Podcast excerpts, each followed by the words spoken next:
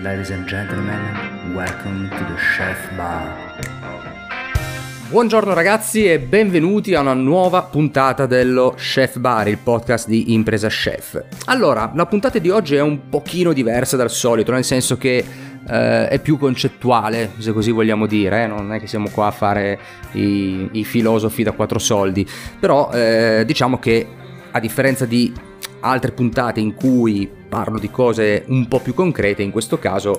do una mia opinione su un tema che ritengo particolarmente importante, ma che come vedrete poi alla fine è anche particolarmente concreto perché eh, a, così, a, conti fatti poi si parla di, di, di soldi, si parla di risultati economici. Eh, veniamo subito al punto però. Mm, oggi voglio parlare di quello che secondo me deve essere il corretto rapporto, inteso proprio come ehm, rapporto concettuale e lavorativo, tra lo chef e la proprietà. Poi che sia chef manager, chef direttamente il proprietario, questo dipende dalle dimensioni eh, della realtà di cui stiamo parlando. Nelle realtà molto grandi ci sarà un, una struttura manageriale tra la proprietà e lo chef, eh, in altre realtà più piccole lo chef probabilmente parlerà direttamente con, con il proprietario, eh, in realtà come la mia eh, queste due figure, proprietario e chef, sono la stessa persona e quindi me la canto e me la suono da solo come, come molti di voi, però eh, veniamo soprattutto alle realtà in cui lo chef non è la stessa persona che eh, ha il portafoglio in mano. Allora, ehm, per venire subito al punto, vediamo innanzitutto cos'è lo chef all'interno di una, di una cucina. Eh, non è soltanto quello che eh, pensa al lato creativo, ma deve pensare anche al lato produttivo, nel senso che se vogliamo identificarlo facendo così come faccio di solito un, un downgrade eh, all'interno del, delle strutture in cui lavoro, cerco di identificare se sono strutture piccole le figure e quali competenze hanno queste figure. Quindi se siamo in una struttura grandissima con 100 persone ogni competenza sarà suddivisa su persone diverse, se siamo in una struttura piccola, ogni persona avrà più competenze, ok? Come il titolare de- del ristorante solitamente in una struttura piccola è sia eh, diciamo responsabile per quanto riguarda le risorse umane, eh, ma spesso è responsabile amministrativo e spesso è anche operativo all'interno dell'attività, così vale per eh, altre, altre figure. Quindi lo chef all'interno di una struttura non particolarmente grande ha sicuramente in carico quello che è l'aspetto di produzione, quello che è l'aspetto creativo. Ora, bisogna però un attimino che sia chiaro che anche l'aspetto produttivo e quindi la, uh, la capacità di gestire in modo eh, sostenibile dal punto di vista economico e finanziario la produzione deve essere una competenza che lo chef deve avere ben chiara.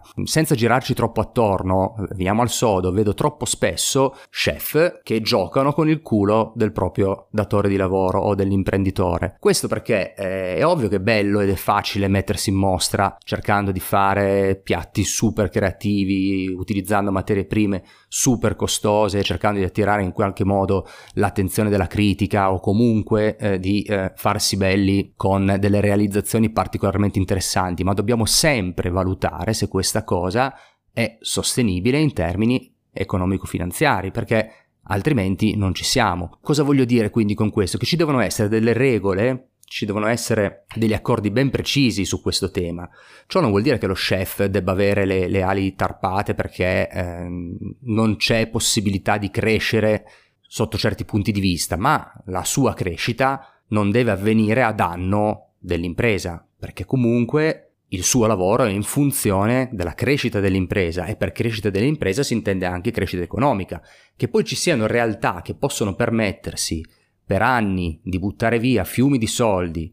dando pieno spazio allo chef di esprimersi perché eh, ovviamente il progetto è quello di raggiungere un certo tipo di risultati o magari in alcuni casi, e ce ne sono realtà così, eh, non è, eh, diciamo, negli obiettivi la, la marginalità, la profittabilità dell'attività, perché sono attività che sono correlate ad altro e servono principalmente come, eh, come, biglietto da visita e quindi ci si può permettere anche di lavorare in perdita, quello è un altro discorso, quelli saranno accordi che lo chef prenderà con la proprietà, la proprietà dirà senti a noi non ce ne frega niente di quello che tu spendi, spendi quello che vuoi, L'importante è che otteniamo certi risultati, che attiriamo i giornali, che attiriamo la critica e che siamo i più fighi del mondo. E questo a me non interessa, cioè quello fa parte delle dinamiche aziendali e eh, se un'azienda eh, decide di fare quel tipo di percorso avrà i suoi buoni motivi per farlo. Ma spesso, e questo ve lo dico perché ho parlato tante volte con eh, titolari e ristoratori che si trovavano in questa difficoltà, spesso la gestione della cucina e quindi la direzione dello chef è particolarmente eh, gravosa su quelli che sono i bilanci aziendali, non solo dal punto di vista eh, economico di quello che riguarda la, la, la retribuzione, perché ci sta che uno chef chieda in base alle proprie competenze un adeguato stipendio, ma poi proprio per tutta quella che è la gestione. Quindi, se devo dare un consiglio ai titolari, state attenti a farvi eh, attirare dai così, da quelli che possono sembrare dei, dei nomi importanti che però poi magari non hanno assolutamente la capacità di gestire in modo eh, attento dal punto di vista economico-finanziario la vostra cucina, perché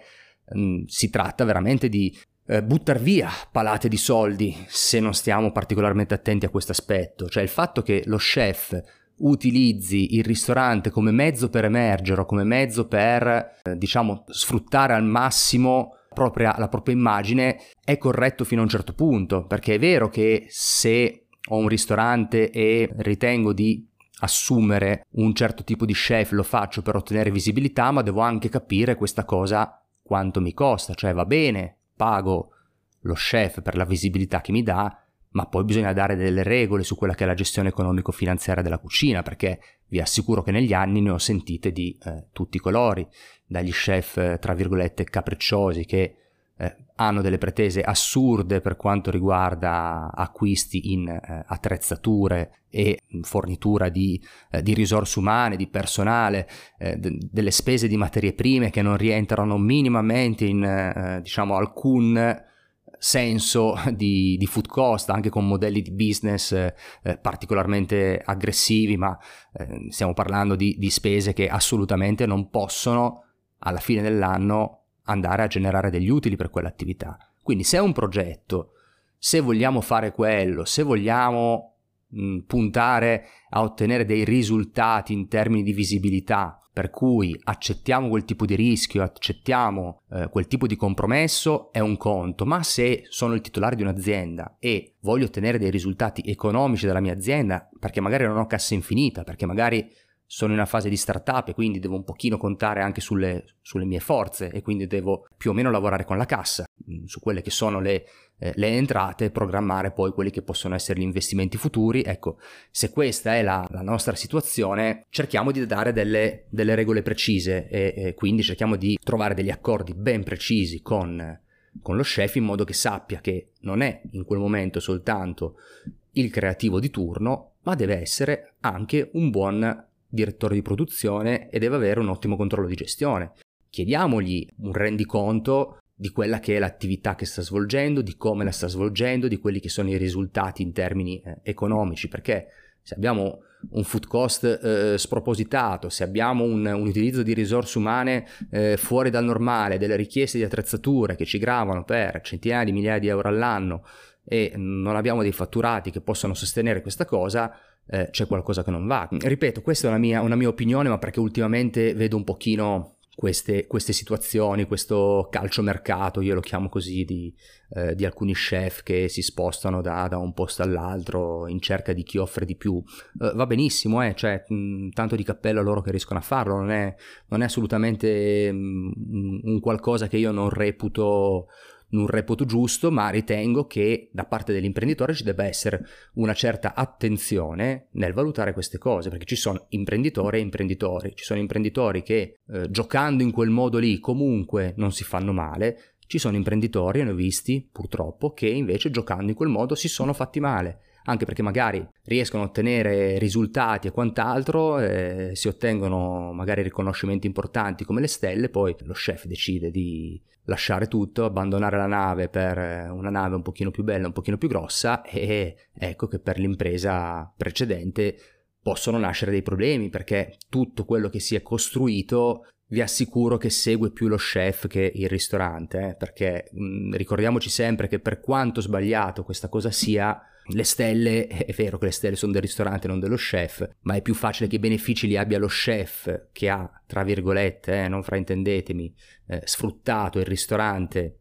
per ottenere le stelle piuttosto che il ristorante stesso che nel momento in cui c'è un cambio di eh, direzione così importante potrebbe far fatica a mantenere il, il risultato e si troverebbe comunque nel momento in cui c'è un turnover di una figura così importante a dover anche economicamente eh, affrontare dei momenti non facili perché dovrebbe trovare comunque un'altra persona eh, altrettanto diciamo in vista perché qua si parla più di eh, a volte di visibilità e ovviamente altrettanto capace, eh, perché non sto assolutamente dicendo che, che manchino le capacità eh, in, eh, così, in certi contesti, però ecco, cercate di capire bene quello che volete fare, cercate di avere degli accordi chiari e precisi. Ricordiamoci che lo chef non è soltanto il creativo della situazione, non è un artista come spesso diciamo, ma è oltre ovviamente a una figura creativa, è una figura che si deve occupare di produzione, quindi deve avere le stesse eh, capacità del direttore di produzione di un'azienda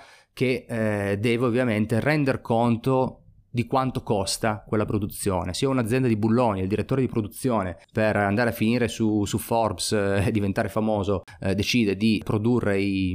i bulloni in oro, per dire sono il primo direttore di produzione del mondo che ha deciso di fare i bulloni in oro e li vendo al prezzo del, del, ferro, ecco che forse la mia azienda qualche problemino ce l'ha, cioè il mio direttore di produzione si deve dare una regolata e, e, dobbiamo cercare un attimino di capire che forse la produzione dei bulloni in oro, se non li vendo per bulloni in oro, ecco, eh, non è così tanto sostenibile. Quindi sulle materie prime, sulla gestione del personale e sulle attrezzature da eventualmente integrare alla cucina, cerchiamo un attimino di capire come muoverci, ok? Eh, se ci sono degli chef, e ripeto, io faccio parte del... De, de, così come si può dire della famiglia degli chef non, non, non ce l'ho contro i colleghi però eh, sono anche un imprenditore quindi mi piace guardare i numeri, se ci sono degli chef particolarmente, come dico io, capricciosi, ok, parliamone, cioè cerchiamo sempre di capire che ad uno sforzo economico dell'impresa devono conseguire risultati non soltanto di visibilità ma anche economici. Altrimenti giochiamo per Vanity Matrix, facciamo la gara a, a, a, chi ce l'ha più lungo, però questa cosa ci può costare, ci può costare veramente tanto. Invece cresciamo, ci mancherebbe, investiamo, assumiamo personale perché è assolutamente una cosa importante se vogliamo far crescere un'azienda in modo sano è avere un adeguato numero di eh, persone a supporto del, delle attività ma facciamolo in modo sostenibile. Bisogna mettere in chiaro e mettere alcuni, alcuni paletti ok? Bene spero che l'argomento l'abbiate trovato interessante perché è una cosa che io ritengo um, molto importante e come sempre vi ringrazio per aver dedicato un pochino di tempo ad ascoltarmi e alla prossima, ok? Ciao ciao ciao!